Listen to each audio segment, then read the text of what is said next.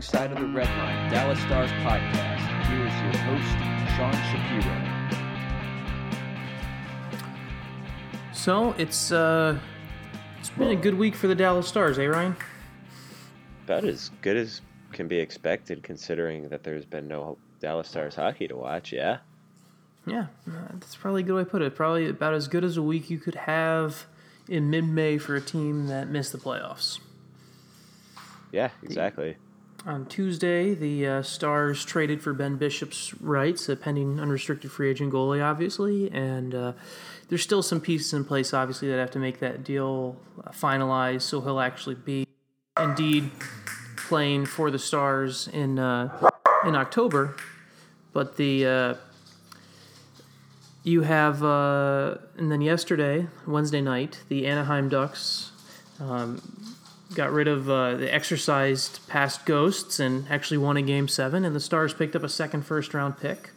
And we officially live in a world where Patrick Eaves was worthy of a first round, was uh, the return for a first round pick, which, as you and I said at the time, all the way back in February when this deal was made, that's something that uh, back in October, no one of none of us would have believed that Patrick Eaves would have been a first round pick. So, you know what? Jim Nill was probably the only person who had faith that the Ducks would be able to get the job done and and, and win a playoff series when they had a lead, but uh, his uh, faith paid off. Yeah, now he looks like a genius. Yeah, it's uh, and I know, and you and I have talked about this, and we've discussed the. Uh, everyone talks about and, and, and talks about this draft, and everyone says this is a weaker draft, and, and, and in a sense, it's a weaker draft because there's not the top top of the line. Uh, there's not the top line generational talent. There's no Connor McDavid. There's no Jack Eichel. There's no Auston Matthews at the top of the draft. But having the having three picks now because the Stars are going to have pick three. They're going to have anywhere between twenty. It's going to be twenty eight through thirty one.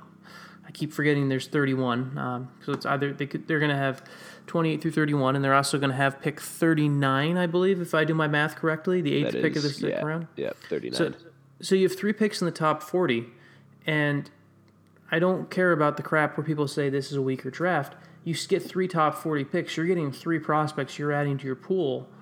And this is, of course, if they keep all three of those picks. You're getting three prospects that you add to your pool that are going to be, should be good future players, and you should be able to add to a system that has been kind of depleted on the prospect standpoint in the past couple years because guys have graduated and there's been a couple missed draft classes, frankly.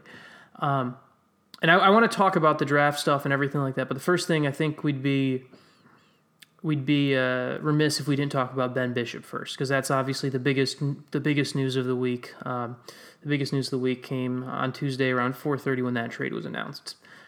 You texted me right away that that you loved this deal. 24 hours, 36 hours later, how do you take a look at it still? Well, the answer to this question is the like the answer to every question in life. It depends, and it. I don't. I don't think it depends greatly on. I don't think my. Let me phrase it this way. I don't think my opinion on this trade is going to change a ton depending on what the contract Ben Bishop is, but I could go from really, really liking it to just kind of sort of liking it depending on what they end up giving Bishop in Mm-hmm. with his contract. There's a, I mean, there's a lot to look at in here. I mean, yes, Ben Bishop is 30 years old right now and will be 31 within the next season. But I know we talked about this at one point during the season. He's a young 30 in terms of games played. He's only played 270 games in his NHL career. Whereas if you compare that to a guy like Marc Andre Fleury, okay, Marc Andre Fleury is not a good example because he's two years older. But like Yeah. a guy like Cory Schneider, who's who who's like half a year older than him. They were both they were just a draft class apart. He's played sixty more games, which I mean, you could obviously look at and say, well, Cory Schneider was a much higher touted prospect than Ben Bishop was. Blah blah blah. You wouldn't be wrong, but the fact of the matter is, Ben Bishop doesn't have as many miles on him as someone like Cory Schneider would, and I'm just using him as an example because of that absolutely asinine trade thought where the Stars give the number three overall pick for Cory Schneider. I don't even know who the why that was a thing, but I mean there is there I mean there there's rightly injury concerns with Ben Bishop. He wasn't obviously he wasn't great this last year. He was hurt a lot of the year, but we're talking about a guy who had prior to this last year three straight seasons of playing at least 61 games, which is ideally the high end of what the Stars would expect him to play this year. But I mean, just looking at this trade, there's a couple of things that I think we can gather from this. One is one of Kari Lehtonen and are not going to be back this next year. I, I don't know which one. I for I mean, both could not be back, but obviously one of them isn't going to be back next year. They're not going to just bury one of them in the minors. Two, Jim Nill apparently was not willing to either gamble on getting Marc Andre Fleury after the Penguins were eliminated and watching the goalie market around him potentially evaporate, or he felt that with the way Fleury has been playing, that the price for that acquisition was going to be too high and wasn't going to be worth it. Or maybe he just liked Ben Bishop more. I don't know that off the top of my head. I don't have any insight to there. Mm-hmm. I think the most important thing to take away from this is that we've both been kind of driving the Philipp Grubauer bandwagon so far. Apparently, Jim Nill is not willing to potentially stake his job on a young, up and coming goaltender who has no starting experience, no significant starting experience in the NHL. In Ben Bishop, you're going with a guy who just the last time the Stars were competitive in that season, you're looking at a goalie who was a Vezina finalist, and if Ben Bishop was that guy for the Dallas Stars, we're talking about a potential run to the Stanley Cup Finals. So, I mean, we're talking. This is a, good, a, very good player the Stars have gotten. Obviously, there's some question marks there.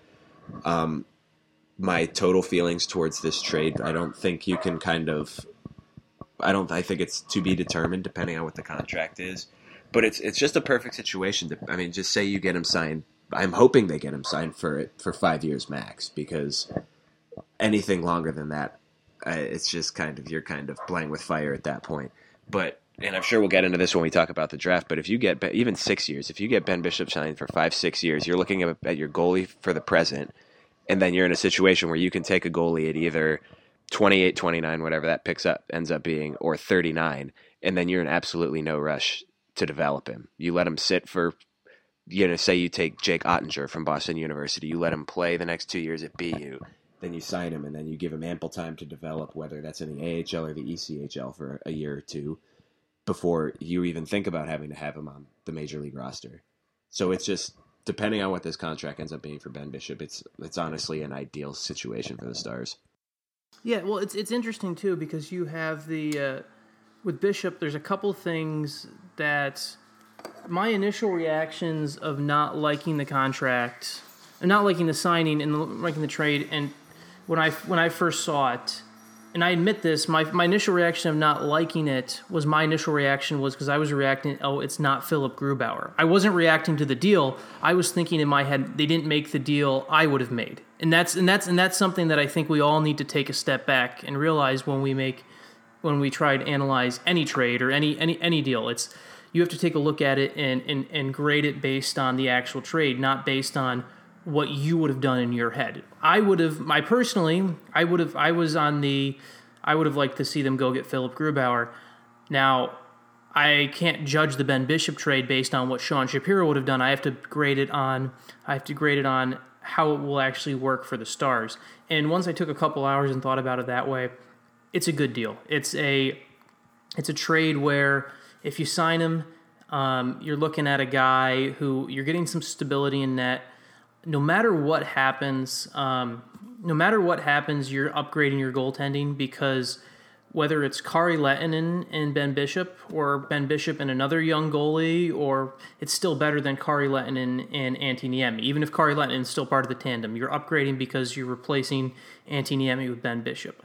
If uh, the contract, from the contract standpoint, you're looking at a point where ideally you'd like that as you said the in a perfect world we're, we're seeing an announcement where he's getting what 30 30 for 30 for 5 years right? I'd say that's a fair number yeah. Yeah that's that's the perfect world and maybe it's higher than that maybe maybe maybe he wants 6 for 6 but or, or something like that but I mean if you could get him for 7 years and 5 million a year I'd honestly I mean that seventh year would have would give me pause but I mean for five million dollars. I don't think. I mean, that's just another example, but you know what I'm saying. Well, and the other and the other nature too of the contract you have to think about is you have to look at the you have to look at the early parts and the benefits of this contract, where it comes in and it does provide some stability and it gives it gives uh, some answers for the short term, and you can't get caught up in the long contract because of the following reasons. First of all, the cap is going to go. I know the cap hasn't gone up, isn't going up from this year to next year, but the cap is going to continue to go up. Or in in five years, the cap will not be seventy three million. The cap will be higher in five years from now. Correct? I think that's fair to assume. Yeah. So the cap will go up. On top of that, you can always buy out a bad contract. That's that's the thing where we, we talk about the st- where we've talked about the stars and letting in the Emmys contracts and everything like that, and we're looking at a spot right here where they're going to probably get rid of Antti Niemi through the buyout because I don't see how anyone would trade for Niemi in any circumstance whatsoever. And they're going to buy out his contract and they're going to save $3 million this year and they'll take 1.5, they'll take a 1.5 hit against the cap next year. But you can still buy out a bad contract at the end of things. It's a good, it's also, and, and I wrote this, I wrote this down and, and, and, I, and, and I put out some thoughts and observations on it. This is also the type of move that it's a it's a bold move that also tells your team that uh, tells your team that you're willing to you're not just you're not going to sit around and figure out you're not going to sit around and let other things come to you. You're going to be a player this offseason and you're working it tells both your fan base and your players.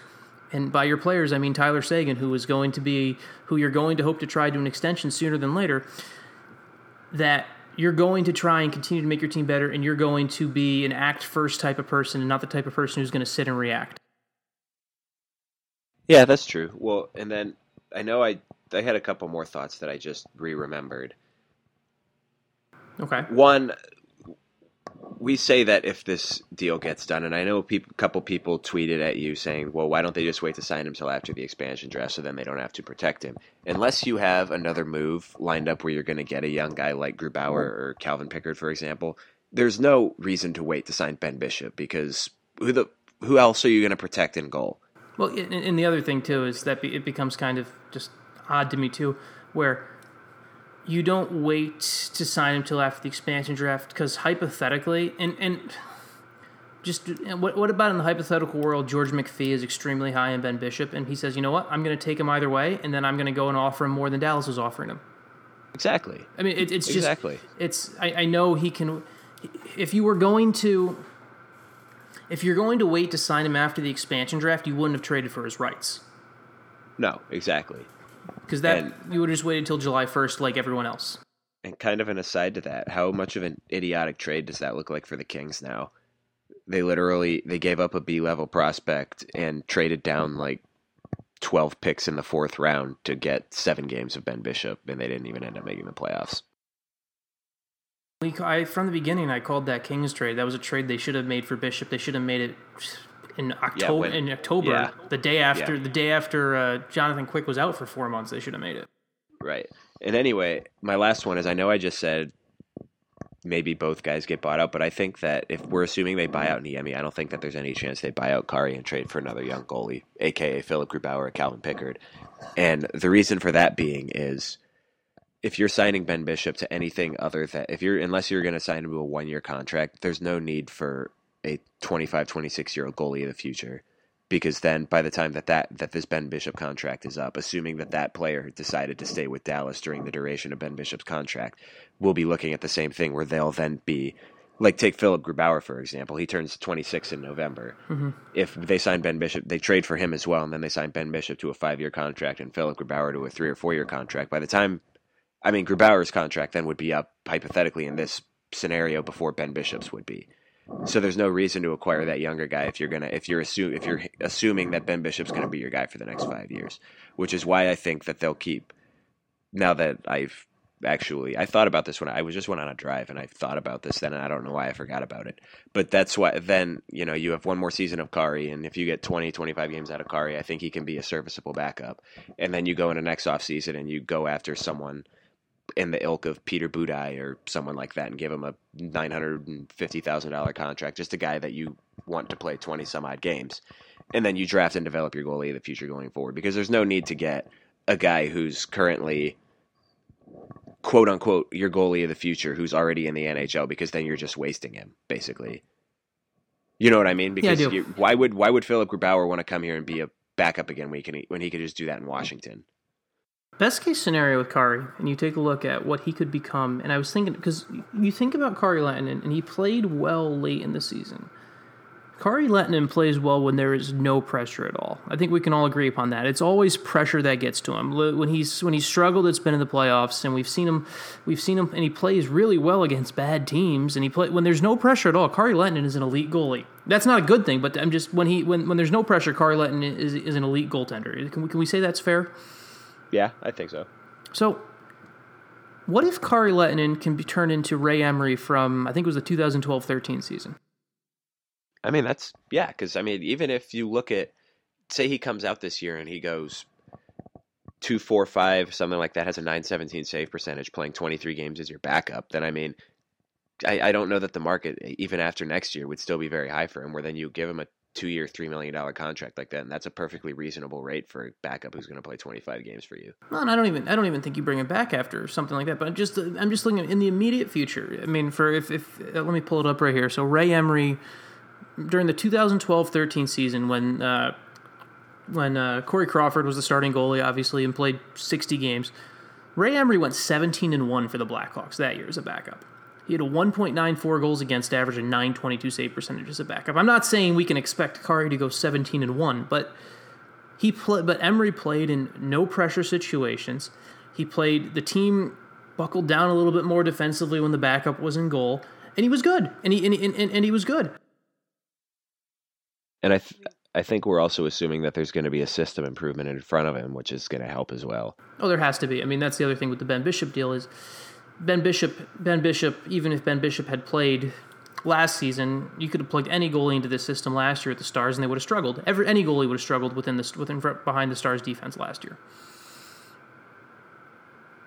It's. I disagree. I mean, I disagree with that at all. So you you have to they'll have to improve defensively, and that's a two pronged system. That's improving both a having a better defensive system put in by the coaching staff and Ken Hitchcock, and also Jim Nill making a move here or there to solidify the defense and, and figuring it out, and not having a system where you've got young guys who are too scared to make mistakes and playing not to make mistakes as opposed to playing hockey. Um, that's the just that's just the, the state of the defensive system that has to change. Um, in front of Ben Bishop, no matter who's in goal, whether it's Ben Bishop or Kari, or whether they go and get uh, or whether whether they do have a younger goalie as a backup. Those are those are things that the defense has to be better. I would, yeah. I mean, I can't disagree with any of that whatsoever. The, uh, I mean, I th- think I think we're looking at, and everyone, I think we can look at as a fact. The Stars are ready to pay six six point five million for Bishop. They didn't trade for him. I was talking to somebody about this the other day. They didn't trade for him not knowing what he wanted. Um, I know technically they can't negotiate a contract or anything like that when he was still property of the Kings, but you can talk to one person who can talk to another person. They knew exactly what Bishop was looking for. So they traded for him with full intention of this is what this guy thinks he's worth, and we're willing to pay that. So we can all accept that they're going to sign Ben Bishop. Right, because that's one of those things where you know when you see someone acquires the rights to someone, but it's just kind of a shot in the dark where they'll trade a a conditional 6th round mm-hmm. pick that becomes a fourth round pick if they sign him. This wasn't that. This was a straight fourth round pick. There's no conditions attached to it. Mm-hmm. So when you when it's something like that, you can kind of infer that they're fairly They're pretty near certain confident that they can get a deal done here in the next couple weeks, month or so, whatever. What I don't even know what month it is anymore. We're in May. We're in May now. Okay. Yeah. So you they'll they I feel like they're pretty confident they'll get something done before expansion then. And it's and it's not and it's the uh, speaking of the pick, it was the pick they got for Jordie Benn. I mean, so hypothetically, once this deal is finalized, you're looking at uh, the fuzzy math of it, where the Stars traded Jordie Benn for Greg Pateryn and Ben Bishop. seven degrees of separation there. Yeah, so I mean, it, obviously it's fuzzy math, as I said. Um, the uh, it's going to be the other the other funny thing too, and it just it's I just have to comment on it because it's the Twitter world we live in and everything like that. It's funny to me where we talk about trading for Bishop and talk about acquiring for Bishop, and that's everyone, all the Stars fans have told me they've wanted on Twitter for two years now, right?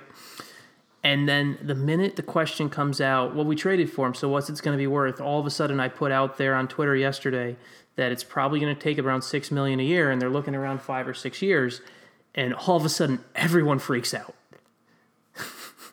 it's just, Why? It's not your money though. This is I, this is the other thing that irks, especially it's more so a thing in baseball than anything else, where they're like, "Oh, that's too much money for them." Like, why the fuck do you care? Are you dishing out a thirty-five million dollar check for Alex Rodriguez to not play baseball this year? No, you're not. I mean, granted, if I mean, I'm also not going to these games, so I don't have to suffer outlandish seventy-five dollar upper bowl ticket prices at piss-soaked Yankee Stadium. But I mean, still, it's not your money. Take a chill pill. And I get, I get with the salary cap, it's a little bit different, but the Stars have more than enough salary cap space. So just, you knew that, you knew what the deal was. You're not going to get, you can't get a borderline elite goalie for less than six million dollars a year. So simmer down. And they're also going to the other thing you got to look to is they're going to save three million dollars. I mean, I'm assuming Niemi's getting bought out because I don't see any other solution for Niemi to be gone. So either way, they're saving three million dollars in cap space um, by with Niemi being gone. So in reality, you're just spending. It's just going to cost you three if you think about it from your current cap situation. If the goaltenders are Kari Lehtonen and Ben Bishop, and you buy out Antti Niemi, it's only going to cost you three million dollars against a cap. On top of that, they're going to get around $10 million back. Actually, no, they're going to get a, roughly a dozen, a dozen, sorry. Yeah, 12, $12 million in cap space back just from Jiri Hudler, um, Ales Hemsky, and Patrick Sharp. Three players who did jack squat basically for them this year. And now, and I'm not trying to, I'm not trying to, injuries for some, and Hemsky and Patrick Sharp, who fought through quite a bit this year, and, and, and injuries for all three. But in reality, they spent $12 million on nothing this past year that they're going to get back um, to use against the cap for next year. Yeah, exactly. So what's the? I don't understand what the fuss about this is. It's I complaining about something to complain about something. I don't know. It's I and I too. I, I don't. I don't. The I don't like the initial optics of it, and I and I and, and I look at it and like, oh wow, they're gonna. They've already. They've just tried to throw money at the problem in the past, and it looks like they're throwing money at the problem. Either way, they're improving their goaltending, and it's either way. You're not. You're not getting another. Another guy was to get. Was to ask for a similar amount. I mean, in, in the in the, in the at the end of the day, Scott Darling ended up signing for what four point two per year. Something like that. Yeah. It's only 1.5 in cap space, which is really Right. Right. For a guy who's been a career backup so far. Do you think? I'm curious. I wanted to pick your thoughts on this because you mentioned earlier in the podcast when we started on, you talked about how uh, Jim Nill was not willing to wait around for Marc Andre Fleury, or he wasn't didn't was worried too worried about the cost that it would be to acquire Marc Andre Fleury after what he's done in the playoffs. Do you think this trade happens today if Carolina hadn't traded for Darling two weeks ago? Probably. I mean, if Scott Darling was still theoretically available, I think that he might have waited just to see what what that kind of would shape out to be.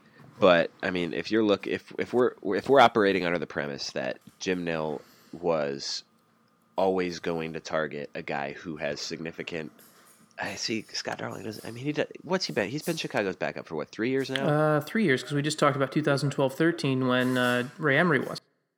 Yeah, so I, I guess that can. I guess even if it's just a back a backup role, you can that can constitute as significant NHL experience, significant enough for the purposes of this conversation.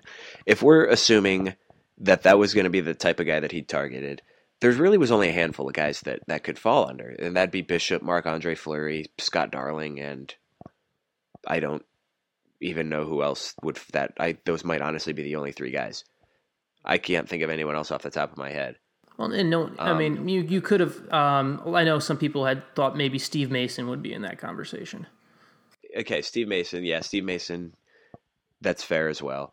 But I mean, even if you're looking at like someone like Jimmy Howard or something like that, but I mean, that's like a way off if you're really desperate for someone, I guess, at this point. But if Scott Darling was still out there, I think he would have maybe waited on Fleury for a second. But then you're getting to the point where if we're assuming those were th- this, uh, this is this is what I'm saying is operating under the assumption that those would be the three guys that he was targeting, and not necessarily Steve Mason or Jimmy Howard. I don't, I didn't even heard Jimmy Howard's name. I just pulled up Cap Friendly, and Detroit was the first team that I saw, so I thought Jimmy Howard. But if we're operating under the assumption it was those three guys, and you already see one's down and off the market, why wait? Because you know Calgary's probably looking for a goalie too. There's a couple other teams that are looking for a starting goalie. So why wait and risk it? Because I mean, especially the way that Fleury, if like say if say the Pens lost last night and Fleury, well, this trade happened before that, but say he waited another day and say the Pens lost last night and Fleury got torched then maybe you're looking at a situation where okay, let's see what we can do here. But Fleury goes out and pitches a shutout, so now you have at least another week and a half until that becomes a conversation that can happen. It's just it's just if you view these guys as similar, which I mean I would, I view them as similar players. I mean Marc Andre Fleury has shown that he can kick it into another gear in the postseason postseason and win you a game. I mean, but that's the bad guy he's been his entire career. He at times looks like the best goalie in the league, and at other times he looks like he couldn't stop a beach ball. But there's no reason to wait for that, especially if the price is a, just a fourth round pick. Because what Fleury's got like two more years left on his contract, so just given that, the price would be steeper, I would think.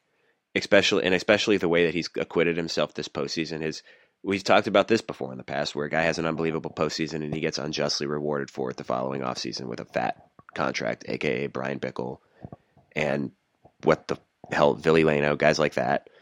Uh, there's just there was no reason to wait. Fleury's two years older. He's also a guy who has had injury problems in the past. So I I wouldn't I could understand why he wouldn't want to wait for that. And, and, and a quick touch on the I mean, Matt Murray's not going to be available too because I know someone's going to say that and bring it up. The Penguins.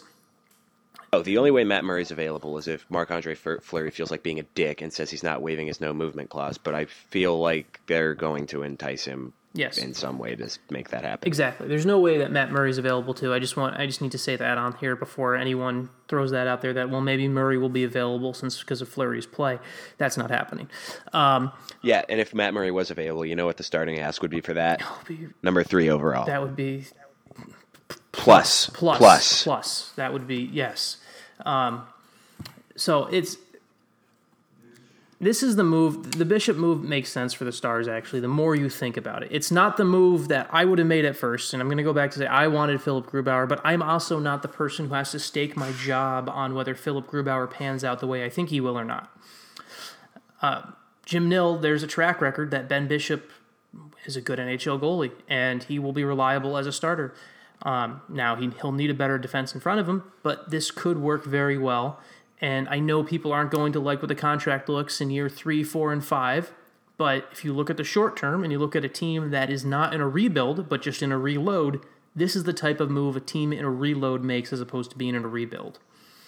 Right. It's and it's the same situation that Chicago's in right now that they're absolutely and totally screwed with the salary cap and they could very well be a mediocre team for the next five to six years. But they won three Stanley Cups, so Stan Bowman's going to sit there and say every single time it was worth it. Mm-hmm. If the Stars go out and they're able to win a Stanley Cup in the next three years with Ben Bishop backstopping the team, even if he turns into a total pumpkin the last half of this contract, it was worth it it wasn't. It's not the not the money because obviously the money wasn't as big and as public. But but he's about the same age Belfour was when when Belfour came to Dallas, right? Ooh, that's fine. Let's see. I'm pulling up. Actually, so Ed, here I, I found it. So I'll give you. I'll give. Bed, Belfour came to Dallas in 90 before the 97 98 season. Belfour was 32.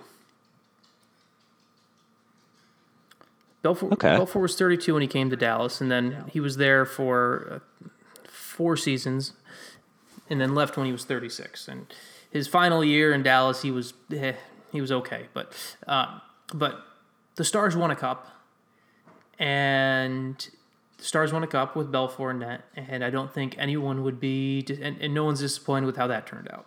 So no, no, and that was a situation too where he kind of started to get forced out because of the emergence of Marty Turco. Mm-hmm. And if we're in a situation, if we're talking about this situation here where the Stars draft a goalie this year, and you get to year four and year five of this Ben Bishop hypothetical Ben Bishop contract, and you start to, you know, you have whatever your backup goalie is, and then after one year, it was a one year deal, so he's gone. So then you bring up whoever they draft this year, and he starts playing 15, 20 games a year, and he starts progressively taking more time. So by the time the contract is up, you have yourself a guy who was already playing 35 games a year as your backup anyway. It's a if assuming that this is doesn't become a seven eight year contract. It's the perfect now, the perfect in the present to transition to the future goal potential goalie that you have right now in Ben Bishop. Agreed. No, I agree with that. And it's, uh, I mean, I keep saying the one guy I'd like as backup, and I just look at him because he could be the goalie of the future.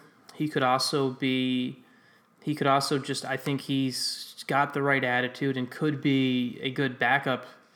Is and I think Pickard. I know Calvin. I know Pickard will be twenty. Uh, just Pickard just turned twenty five. He was twenty four this past season.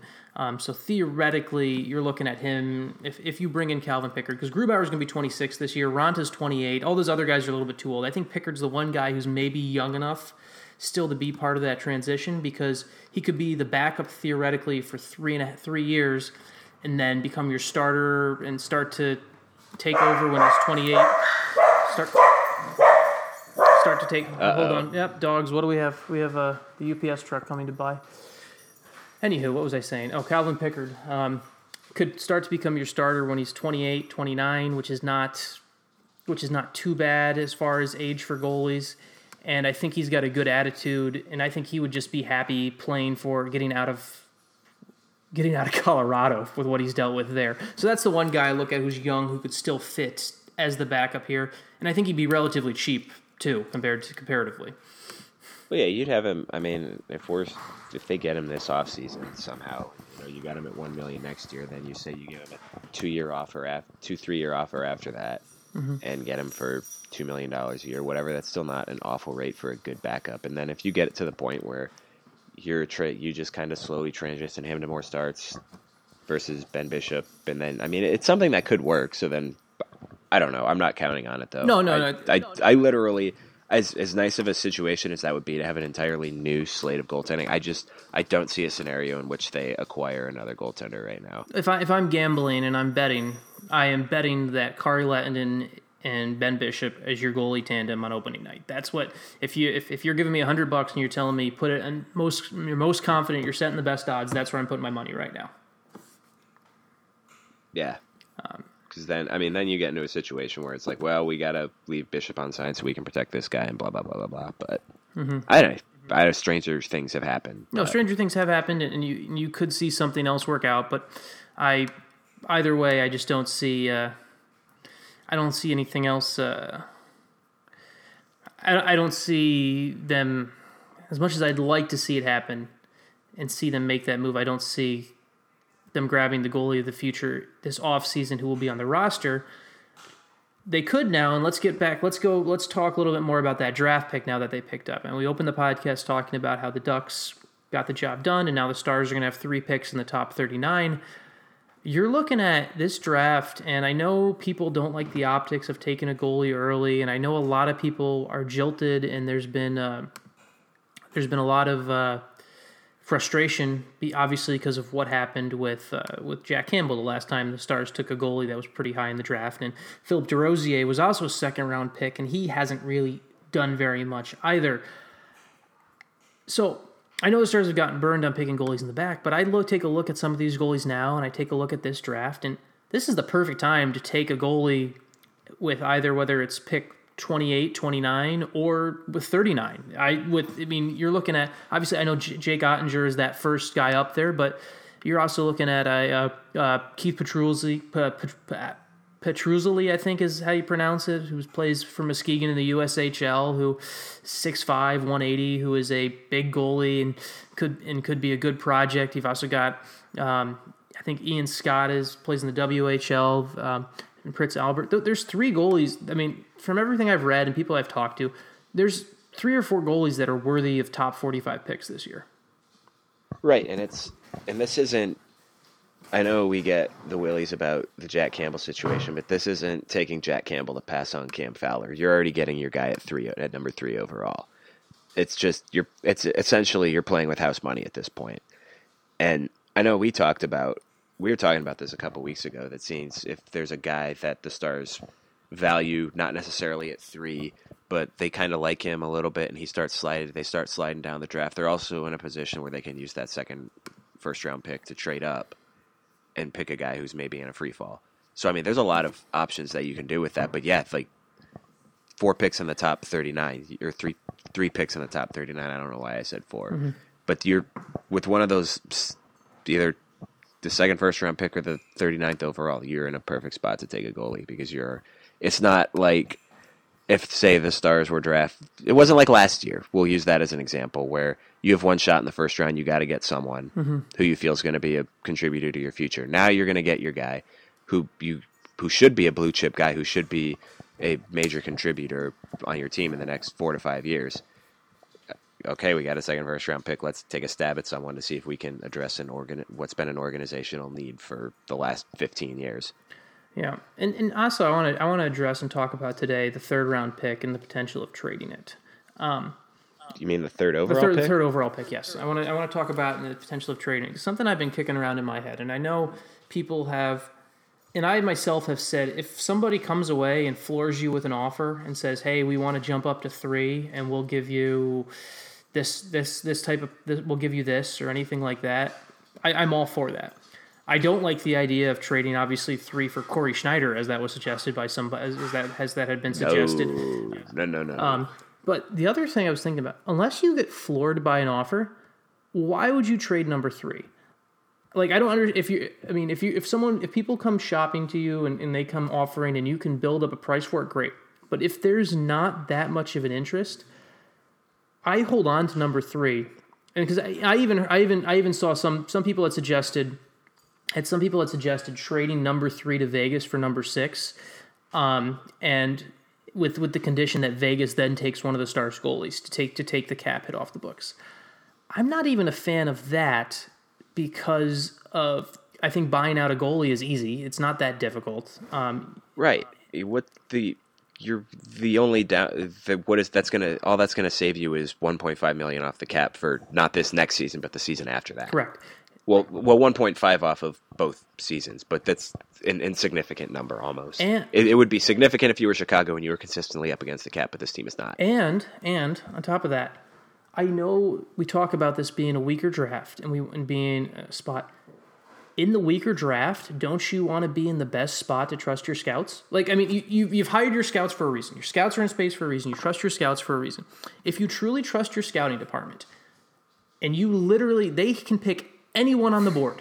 They uh, they can pick anyone on the board other than Nolan Patrick and uh, and uh, Nico he- and Nico Hischier or Nico Hischier, however you pronounce it why would you then and so you can pick anyone on the board and you can trust your scouting department you can actually you don't have to make your pick based off what anyone else does that's an opportunity i don't trade away unless i'm getting the moon for it Oh, exactly. If I'm Jim Nill and someone calls me, I'm telling him starting ask is a first round pick and then a second round pick plus a, a mid level prospect. Mm-hmm. Start the bidding. That's my bare minimum ask. And if no one gives it to me, I'm taking whoever I think is best. Mm-hmm. Which, I mean, that's a whole other freaking debate for, I don't know, maybe we could have it. I don't know. well and, and we can we can we, we can probably have that debate closer to the draft i mean in my mind and this is something we're still two months away from it but like in my mind there's still in my mind, if I and I've watched a bunch of video on a bunch of these guys, and some of the people may have read some of the prospect reports and scouting reports I put. In my mind, it's down to three guys that they that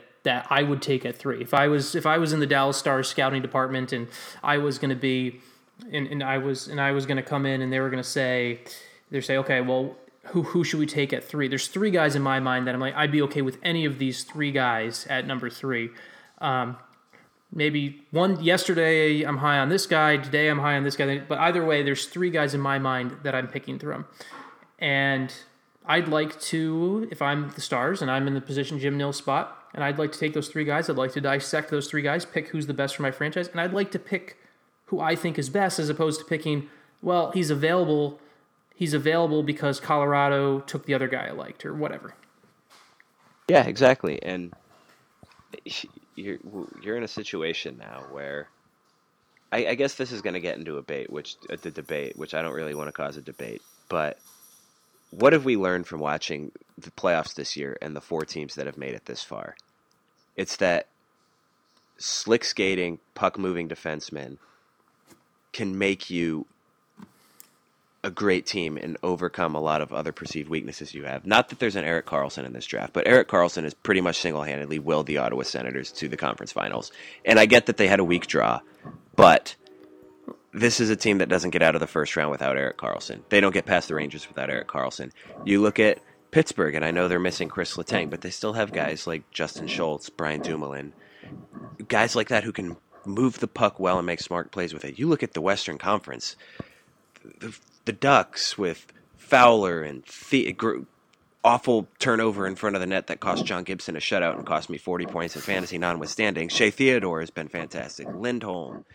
And then don't even get me started on Nashville. Holy fuck. That defense is, they have the best defense in the league. And this is my thing is everyone has been I've seen so much shit clamoring for the, the last two weeks for Gabe Vilardi and Owen Tippett and no, they should take Mittelstadt. Here's how I'm looking at this. Who have the Stars taken the last two first rounds?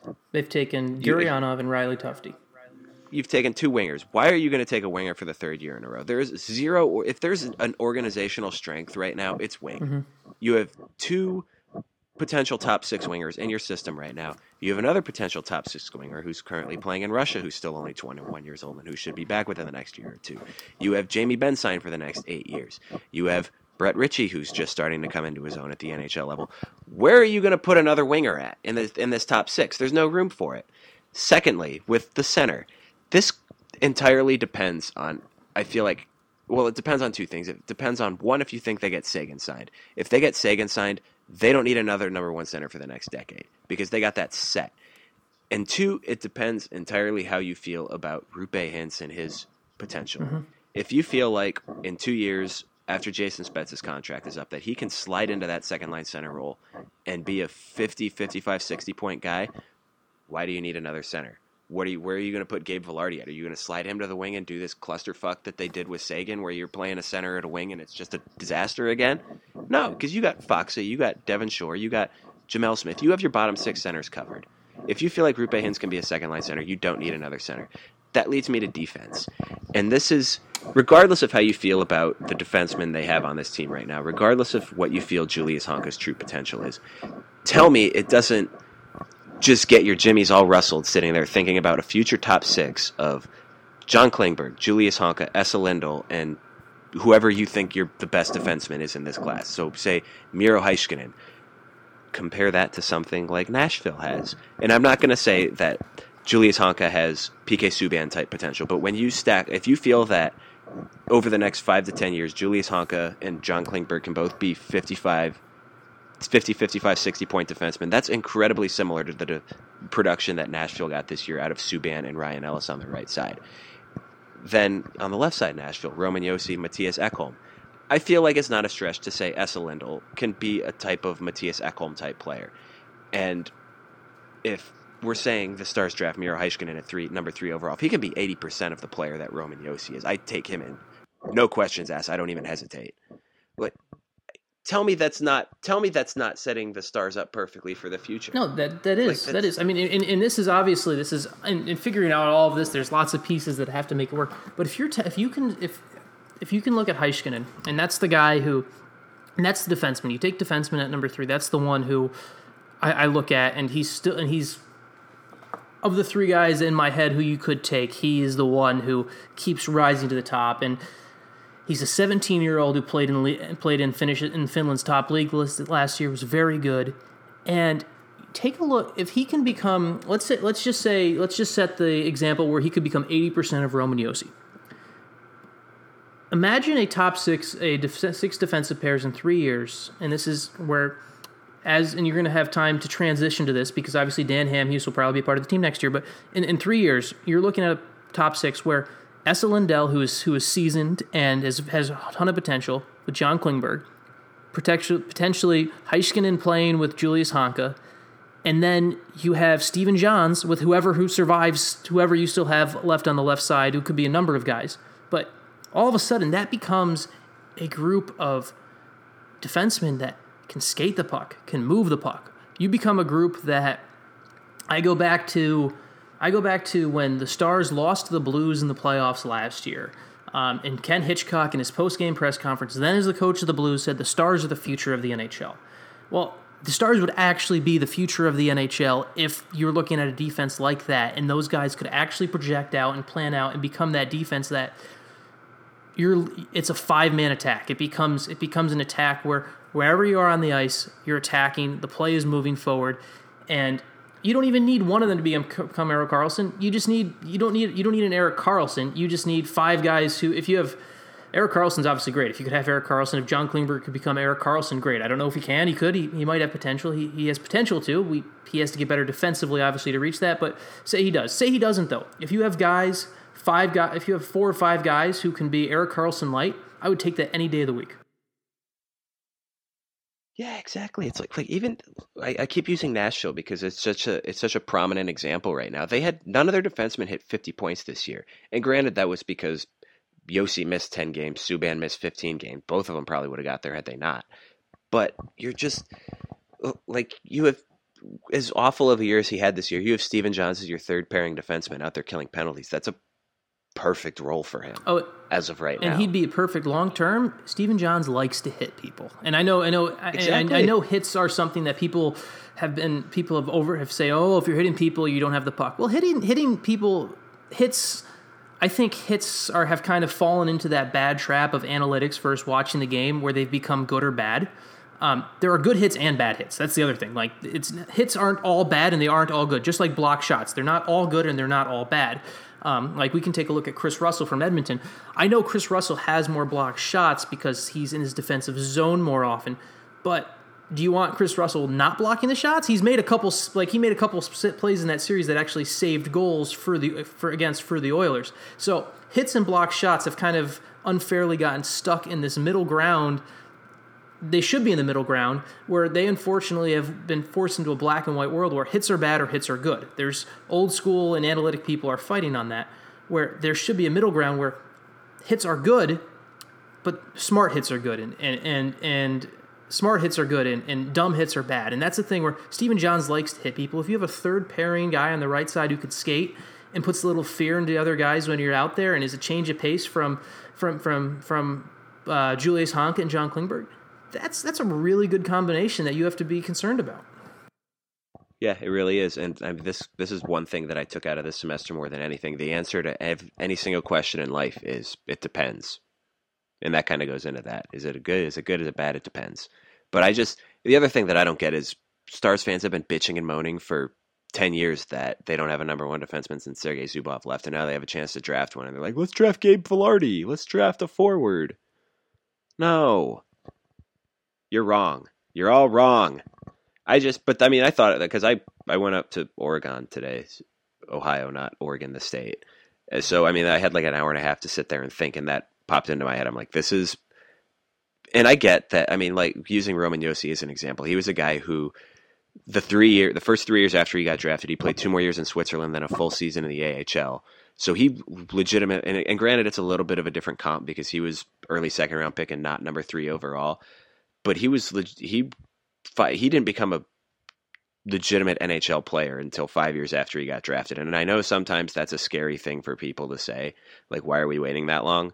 But I just I can't sit here and say with a straight face that if you give me a guy like Roman Josi in four years, you have to wait four years for him, but you're going to have a guy who's going to be like, and I know that's not how it works, that they obviously have to develop right and blah, blah, blah, blah, blah. But if you're saying that there's a chance of that happening, I'm taking it every single time. Well, and, and the only player, like, for example, I mean, I'm not saying at three is where you actually pick at in this draft at number three is where you actually start picking based on need. In the nhl if you have a first two pick you're going to take the best player available. It's i mean if, if if the stars were at number one and won the lottery you take owen patrick you take you take nolan patrick. I i, I understand that. It's you take the best player available but where the stars are at number three you start to take the position of need. You start to look at it and i don't care if you take a look at i don't care and, and you made the perfect example before what spot do you have for Gabe Vilardi if you continue to with your current position and you don't want to turn him into a winger, you don't want to turn him to you want him to be his best you want the best possible player there. Hischier could be uh it's not Hischier, sorry, Heiskanen could become the best possible will is is is looked at as the best defenseman in this draft and could, is looked at as a long-term defenseman people by many people. That's something they need long term. They really need that. Um, and that's really I mean, I'm, I'm, now. I said there's three guys that look at before, but obviously people are now going to put two and two together. That there's three guys, but obviously there's one. Heiskanen is obviously the guy in my head who I think should they should take at three, and I'm fine with saying that. And and I'd be very happy with him at three. And that's the other thing that I don't get is you see this stuff about like even like big all hockey people are saying, well, maybe they'll be looking at here at three. They're kind of good on defense. They have a lot of good young. They have a lot of young defensemen. It's like okay, you have a lot of young defensemen, but they're not necessarily all great young defensemen who are going to be future guys here. You know, Patrick Nemeth and or Jamie Oleksiak may be gone this offseason. Steve, uh, who knows what Stephen John's even future is here. There's, there's, like I said, even it's completely irregardless of how you feel about Julius Honka because even if he's a number one, if he, even if you feel like he can project into a number one defenseman, which I don't necessarily think, I think he's more of a two three guy than anything. But even if you project, even if you personally are sitting there and say, "Yeah, I think Julius Honka could be a top pair defenseman," why don't you take another one? The, like that's the one. Like you could, you can have too many centers. You can never have too many great defensemen because there's just there's I can count on two hands the number of truly elite defensemen there are in the NHL right now. You can't. It's a lot easier to find a second line center through free agency or for trade or later in the draft than it is to find a true top pairing defenseman. So if you have the opportunity to take one, why don't you? It's it's playing the percentages. Why don't you take him when you have the opportunity to is instead of trying to find one through a trade later. And to quickly address what some people have asked me on Twitter, they're like, "Oh, well, if you take a defenseman, all of a sudden we run into a logjam like we had this year with eight defensemen." No, you don't, because for one, if you're drafting the kid who's 17 right now, he's not going to be an NHL player for three years. So it's not. I mean, Honka didn't cause a. Honka was drafted in 2014. He didn't cause a logjam for three years. That's on Jim Nill to figure that out beforehand, or whoever the GM is. If, if hypothetically, if Jim Nill's not the GM, but Jim Nill probably will be, but that's on the GM to figure it out and make sure that he doesn't run into that logjam again. He made the mistake this year. He got burned on that, but he also wasn't dealing with. Patrick Nemeth is Patrick Nemeth's a good player, and I like I like Patrick Nemeth. I think he could be an NHL player, but Patrick Nemeth isn't the type of player that other teams are like, oh well, we really want Patrick Nemeth. I mean, the moral of the story is if Patrick if if there was a hot market for Patrick Nemeth, if every other team in the league wanted him, he still wouldn't have been here. They wouldn't have had eight guys. So it's not like it's drafting a defenseman doesn't add to the logjam. It's it's not a logjam. It doesn't create a logjam. Um, if anything, you've got assets that become as guys develop. You have Gavin Bayreuther, who was a good college free agent signing uh, on defense. Maybe he becomes that guy on the left side long term with Stephen Johns. Um, he's another guy who can skate and move the puck well. You can never have too many guys like that. And eventually, you have to make a choice. And this is for the decision at that time. Who do you keep? Who becomes something to get another piece to make your team better? Why, why were I mean the Blackhawks have reached the point now where they they've started to uh, actually no I'm, you know I'll use Detroit as an example. Detroit as because I, I went through and read that story you told me about the other day, the dynasty that ate itself with the Red Wings, right? Where yes. where the Red Wings the Red Wings continued to look at and, and build, and they just kept selling off within their system. And that's to one point, the Stars will have points in their system where they can even sell off guys as they get older and promote within the system. It's it's just something I'm mumbling right now, and I realize that. But having too many defensemen isn't a bad thing as long as it's managed properly and it's not something they'll they'll be in chaos or, or snafu mode to figure it out for at least three or four years, no matter who they take in the first round. Yeah, yeah. Uh, this is going to be uh,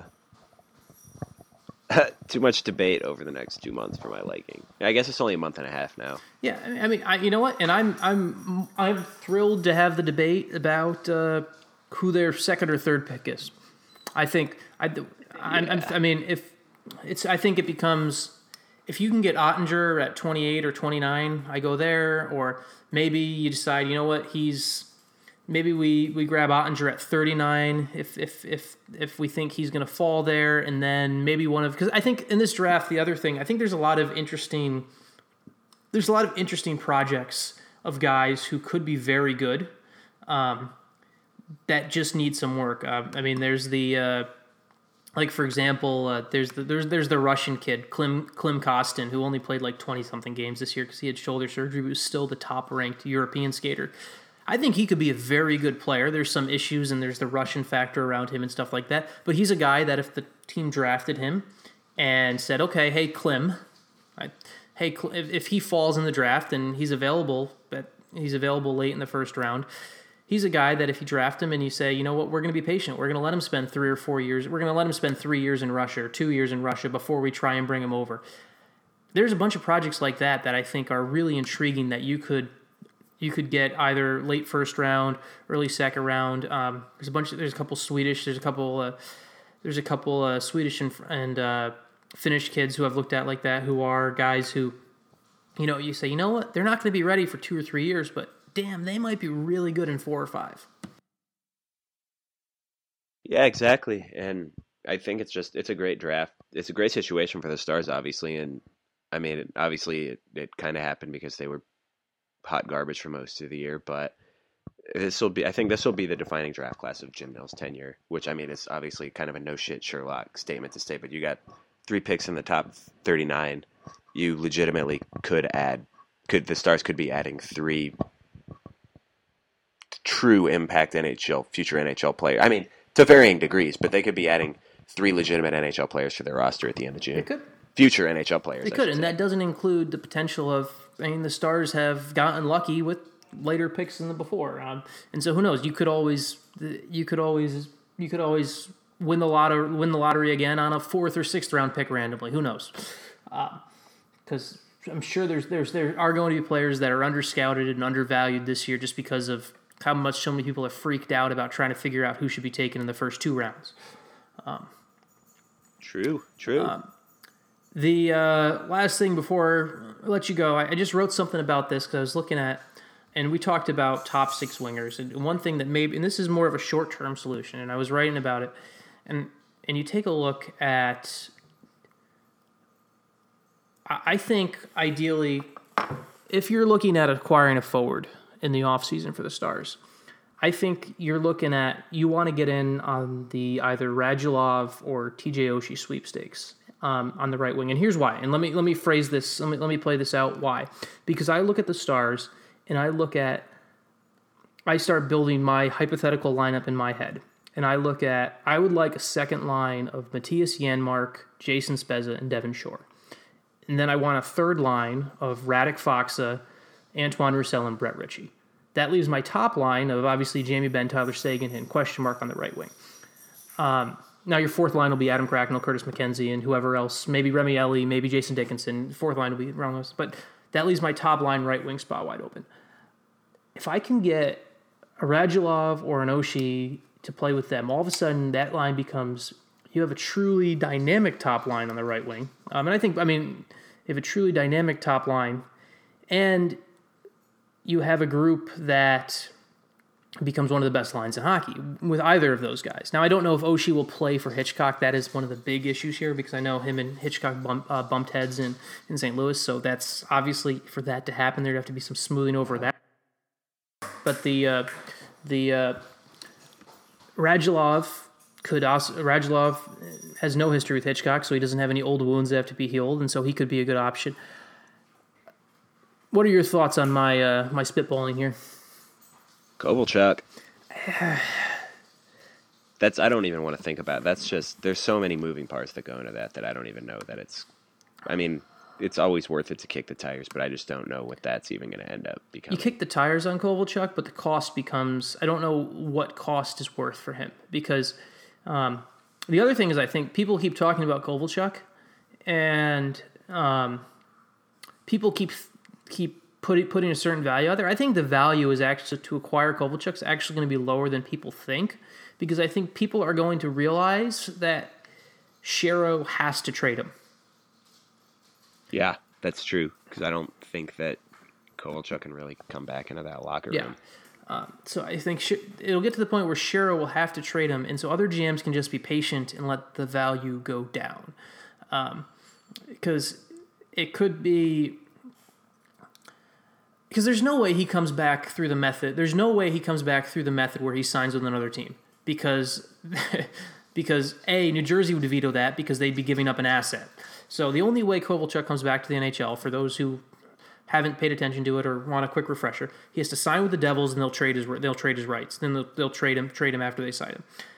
Um, I mean, if if I'm Dallas, I kick the tires on it, but I'm not budging. I'm the only way I'm budging on it is all of a sudden I reach I reach middle of June and and Ray Shero is, has not been able to find the deal he wants, and all of a sudden I can I can win a blatantly win a deal on that trade, that's the only way I'm going after Kovalchuk, especially at his age. And I don't know what. Uh, I don't know how effective he's going to be. I honestly don't know how effective he'll be in Hitchcock's system. That's the other question because That's true. because uh, we talk about the one reason I like Oshie, and the question is, will he play under Hitchcock? Is I like Oshie as a two way player because I think Oshie and Benn give a good give a good cushion to kind of allow Tyler Seguin to have about 25, 30 games to really learn to be that two way center. Uh, if you have uh, and Radulov a little bit less, but Radulov at least is responsible in his defensive zone. I just don't think Kovalchuk's responsible in his defensive zone at all. Yeah, I'd say if there was a player who would kind of fit that role for Hitchcock's system, ironically enough, it probably would be Oshie. Just I do, he plays a stronger two way game. He's a guy. I mean, you saw a couple times in the playoffs him lying down, blocking mm-hmm. shots. I'd take a run at Radulov though. I mean, they're both the same age, so I mean, regardless, there's no no neither. I'd prefer necessarily due to age, contract requests, or whatever. I feel like they're both gonna. I don't know. I feel like Oshie's gonna get seven years from whoever. Radulov. I feel like he'd probably get less. I don't know if he'd. I, I have no reason to think that other than I mean I thought he was older than he actually mm-hmm. is. He's only 32. 30 as well, not 32 years old. He's 30 as mm-hmm. well. Um, mm-hmm.